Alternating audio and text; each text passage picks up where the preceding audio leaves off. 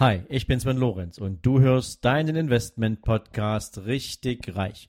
Heute wieder mit einer Interviewfolge.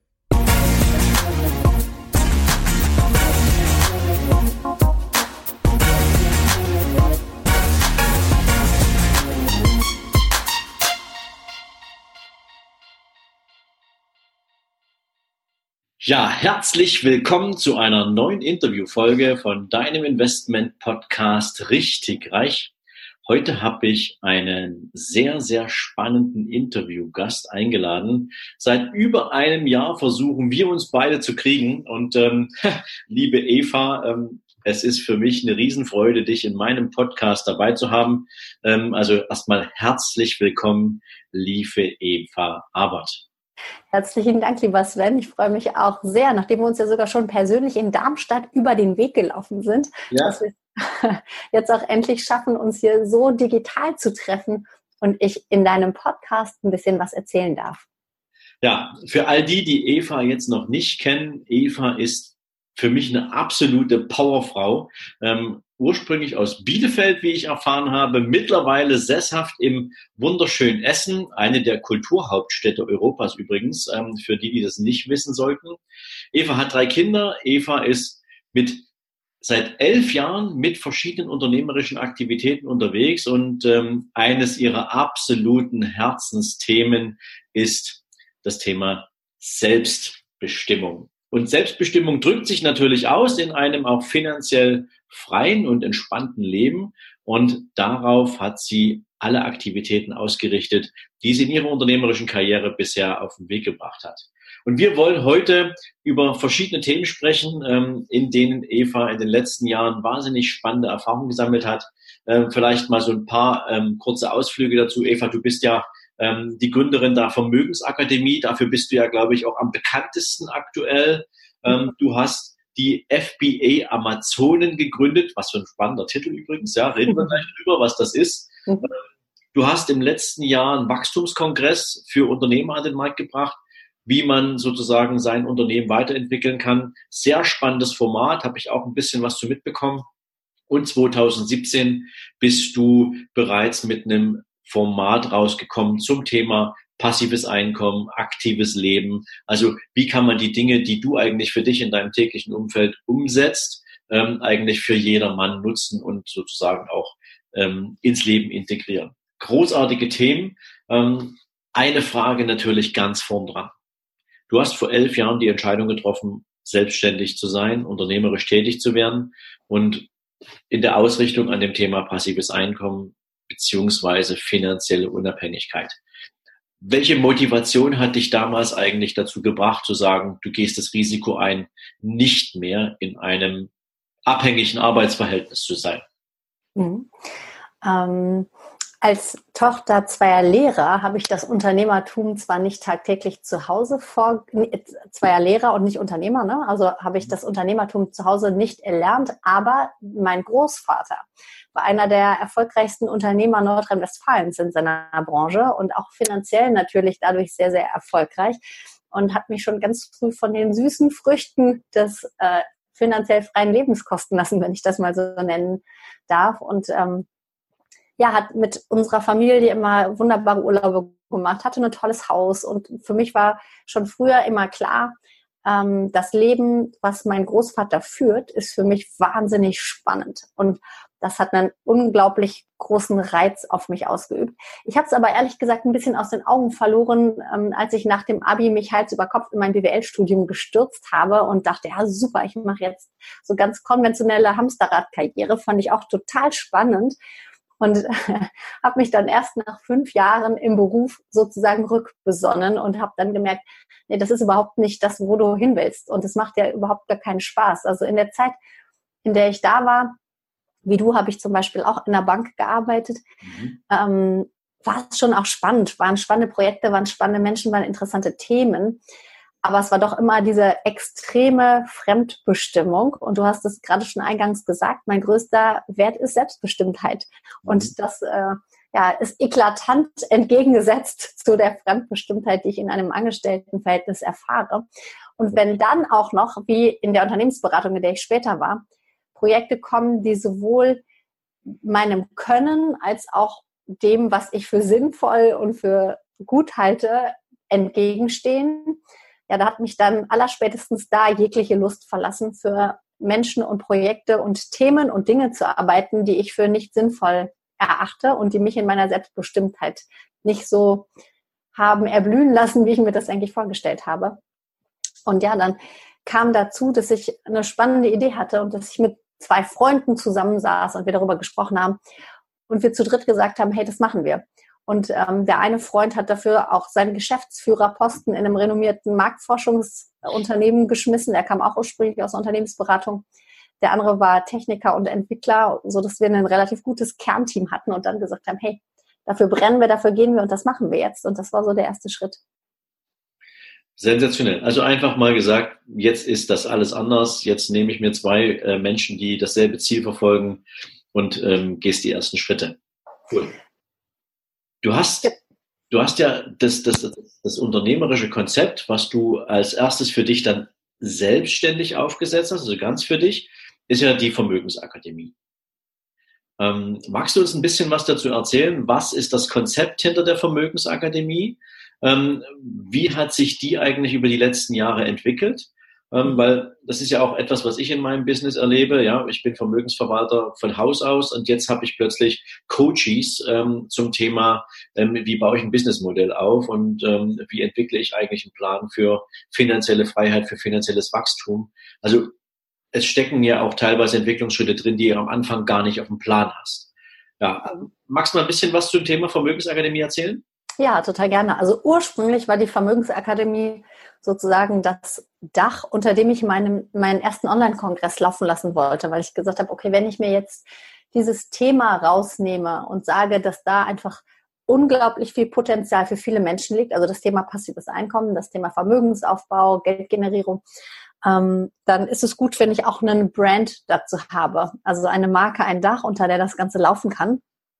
Und das war dann nach einigem überlegen und hin und her überlegen eben dieses nach der Vermögensakademie und das Ziel ist es, innerhalb dieser Vermögensakademie den Menschen zu zeigen, was es für verschiedene Wege gibt, um sich Einkommensströme aufzubauen und im Idealfall nicht nur sie aufzubauen, sondern das Geld zu behalten und zu vermehren und das Einkommen nicht ausschließlich dafür zu verwenden, seinen Lebensstandard durch Konsum zu erhöhen, sondern wirklich auch Vermögensaufbau damit zu betreiben. Okay, also eigentlich analog zu dem Thema, was ich seit langer Zeit predige, ähm, nicht nur davon träumen, wenn du mehr Geld haben willst, sondern dir einerseits überlegen, wie kommst du an mehr Geld? Zweitens, wie behältst du vor allen Dingen einen großen Teil davon? Und drittens, was machst du sinnvollerweise, damit aus diesem Geld auch mehr wird? Denn wenn du Geld für dich arbeiten lässt, ist das nach Warren Buffett der zweite Weg, um Geld zu verdienen. Der andere ist ja selbst dafür arbeiten zu gehen. Mhm. Ähm, insofern sehr, sehr cool. Wir hatten im Vorgespräch ja mal darüber gesprochen, dass du ja eine große Bandbreite verschiedenster Möglichkeiten in den letzten Jahren identifiziert hast, mit denen man zusätzliche Einkommensströme generieren kann. Und ähm, wir hatten ja ähm, überlegt, mal heute drei Themen auf, äh, auf, auf den Zettel zu nehmen, die wir so in meinem Podcast noch nie drin hatten beziehungsweise die für viele Leute auch mit ganz vielen Fragezeichen versehen sind, wo auch nie so viel darüber gesprochen wird, weil es natürlich eine Materie ist, die viel mit Einarbeitung zu tun hat, aber eben auch damit, ähm, wie baut man ein Team auf, etc. Und die drei Themen sind einmal Network Marketing.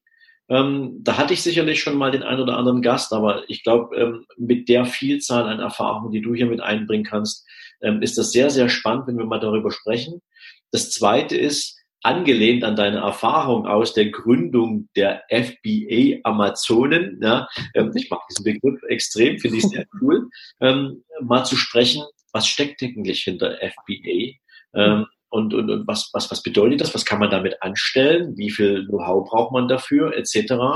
Und zum Dritten etwas, womit ich mich persönlich noch nie beschäftigt habe, aber was immer stärker im Kommen ist, ist das Thema Dropshipping.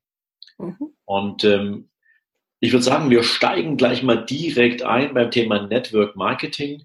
Ähm, das ist ja ein Themenfeld, das für viele Menschen ähm, mit, ja, nennen wir es mal, durchaus geteiltem Blick betrachtet wird. Die einen sagen, es ist ein tolles Instrument, es ist ein toller Vertriebskanal.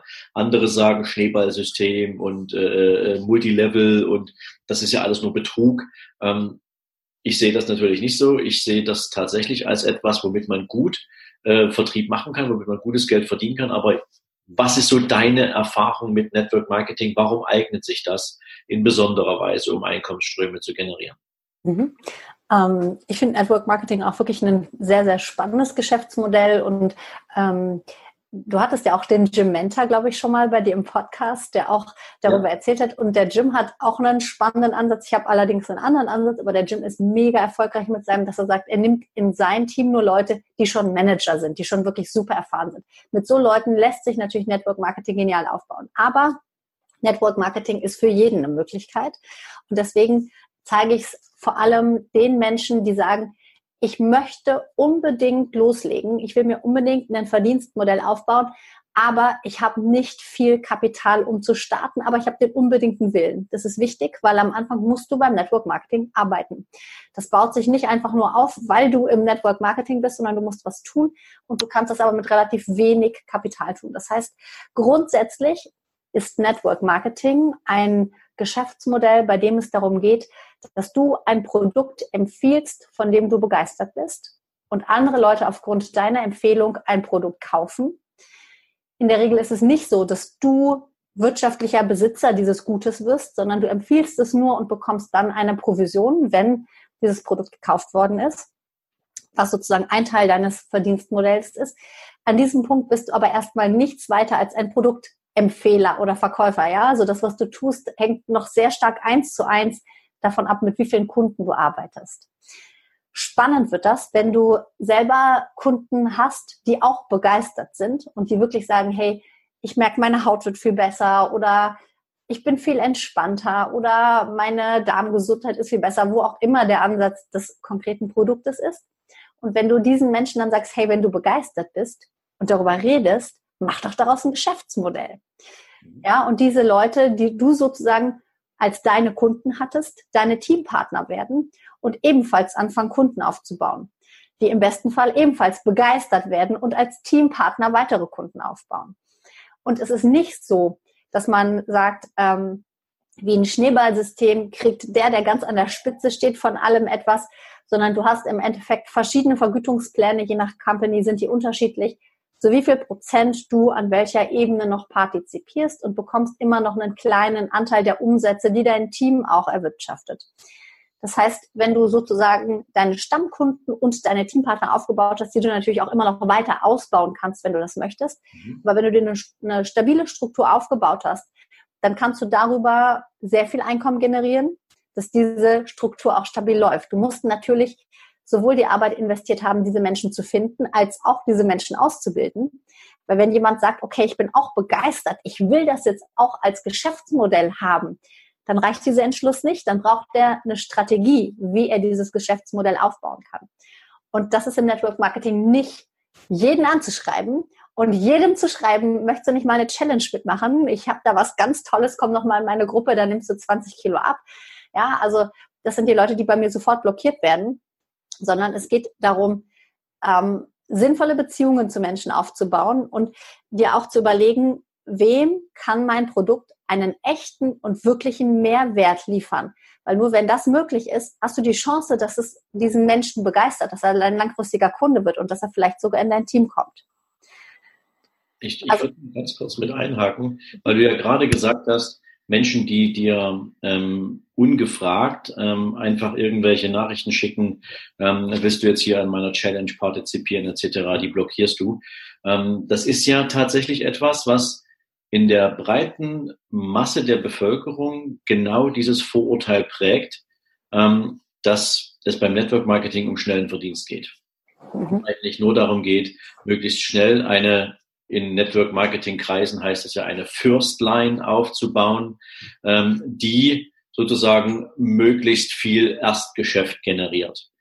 Ähm, deinen Worten entnehme ich, dass es im Network Marketing sehr viel spannender ist, persönlich auf Menschen zuzugehen. Also den echten Vertriebsweg zu gehen, ähm, indem du Menschen identifizierst, die tatsächlich von deinem Produkt, wie auch immer das aussieht, profitieren und partizipieren können und wo du durch den direkten Austausch mit diesen Menschen auch ein Gefühl da bekommst, ähm, wie wirkt denn dieses Produkt für diese Menschen?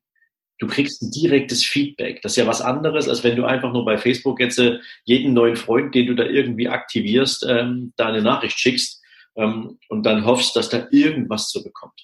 Mhm, genau, das eine ist das Hoffnungsmarketing und das andere ist ein substanzieller Geschäftsaufbau. Ja. Und ähm, grundsätzlich, ja, es, es gibt immer so die, oder früher, vielleicht auch jetzt noch, gab es so dieses Konzept der Hunderterliste beim Network Marketing. Du musst einfach mal 100 Kontakte stupide durchgehen und dann wird schon einer davon irgendwie dein Kunde werden. Ne? Ja.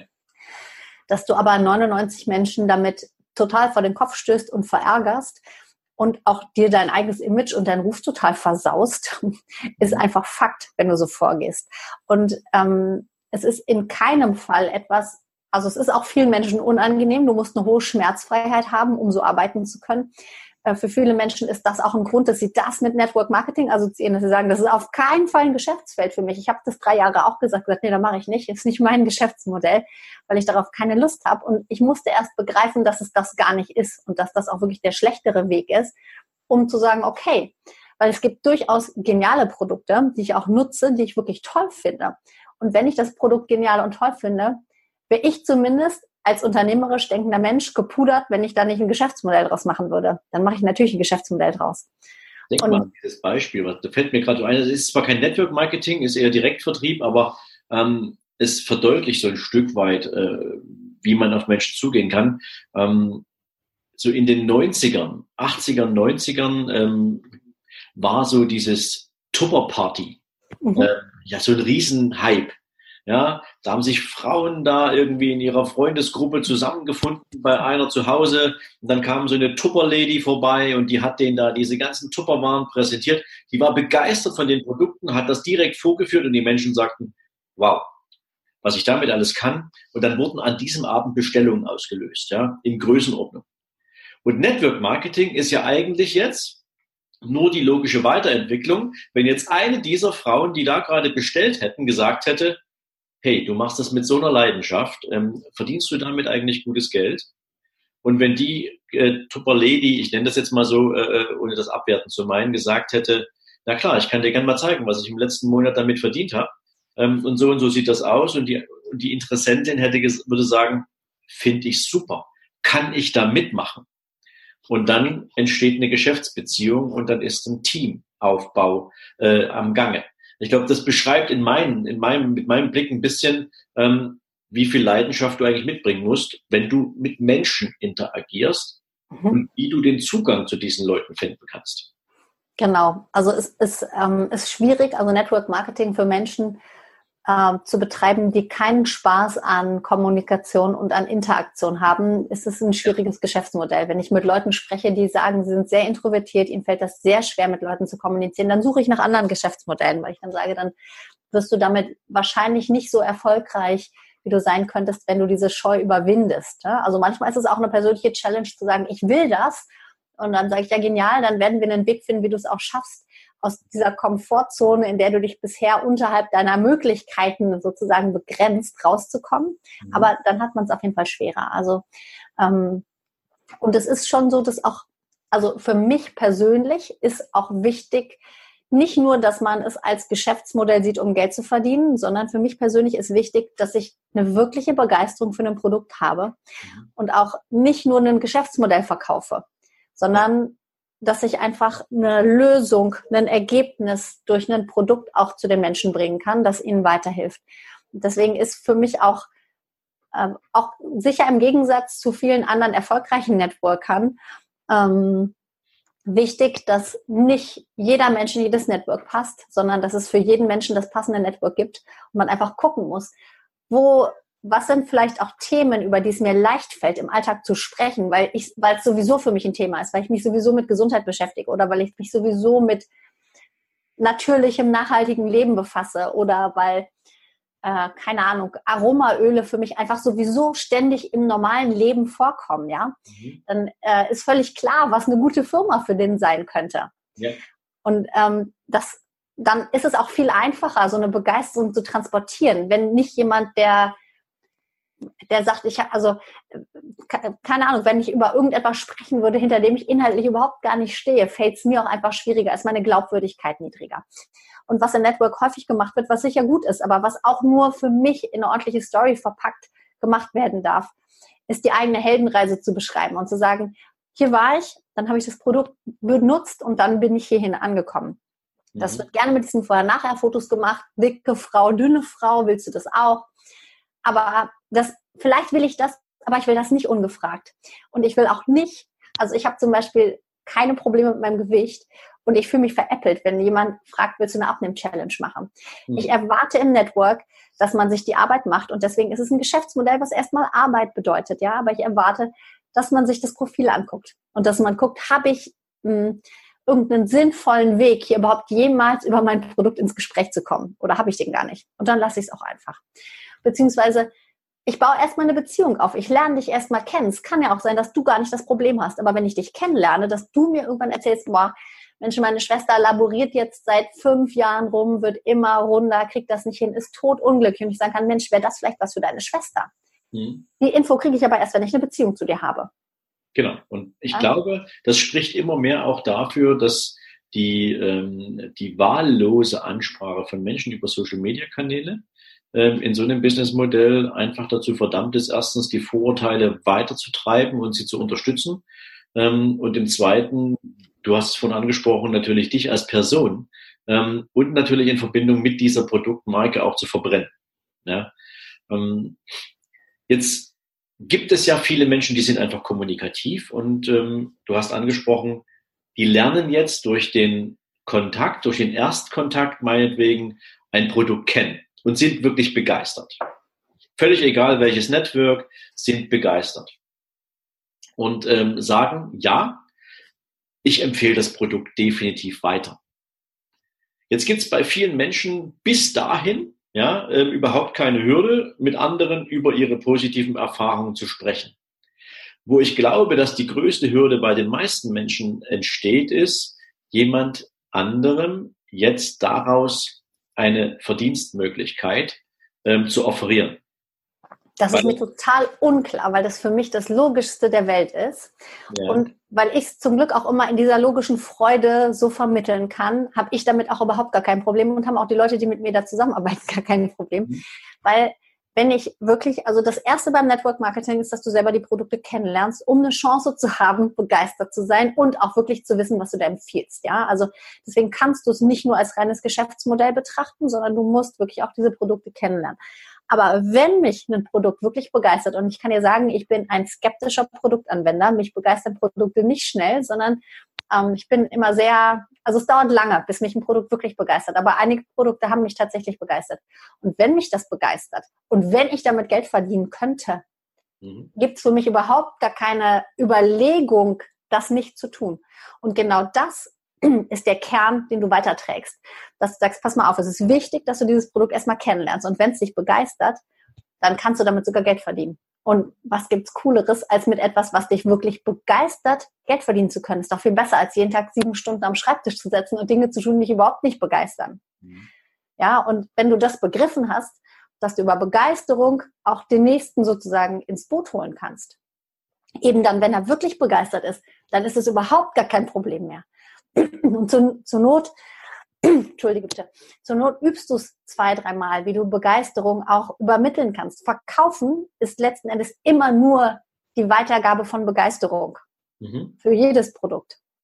Ja? Ich glaube, glaub, das ist ein ganz, ganz wichtiger Fakt, denn ich habe eine Menge Menschen kennengelernt, die, ähm, die versucht haben, auch mir irgendwelche Produkte nahezubringen. Jetzt bin ich natürlich nicht gebe ich ehrlich zu. Ich bin jetzt nicht der Networker, ähm, der zumindest jetzt ein Businessmodell draus macht. Da habe ich andere, ähm, andere Einkommensarten, mit denen ich mich gut aufgestellt habe. Aber ähm, ich habe immer wieder festgestellt, dass es eine Menge Menschen gibt, die eigentlich diesen Gedanken nicht bis zu Ende gehen, sondern die eigentlich nur plump versuchen, ähm, da irgendwie ganz schnell eine Beziehung aufzubauen zum Thema Geld und Bedarf für Geld.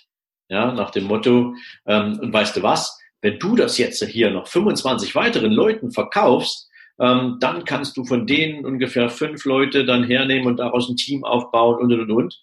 Ähm, da wurde noch nicht mal ansatzweise abgeholt, wie offen bin ich eigentlich dafür? Interessiert mich dieses Thema? Ich glaube, das ist wirklich wichtig, auch ähm, weil es ein tolles Geschäftsmodell ist für all die, die sich darin wohlfühlen können, ähm, dass die nicht verbrannt werden, weil irgendjemand der Meinung ist, damit schnelles Geld machen zu müssen. Ja? Und Vor allem ist es dann auch wirklich nicht nachhaltig. Ne? Also so Leute, die du nicht dafür qualifizierst, ähm, mit Begeisterung Unternehmer zu werden.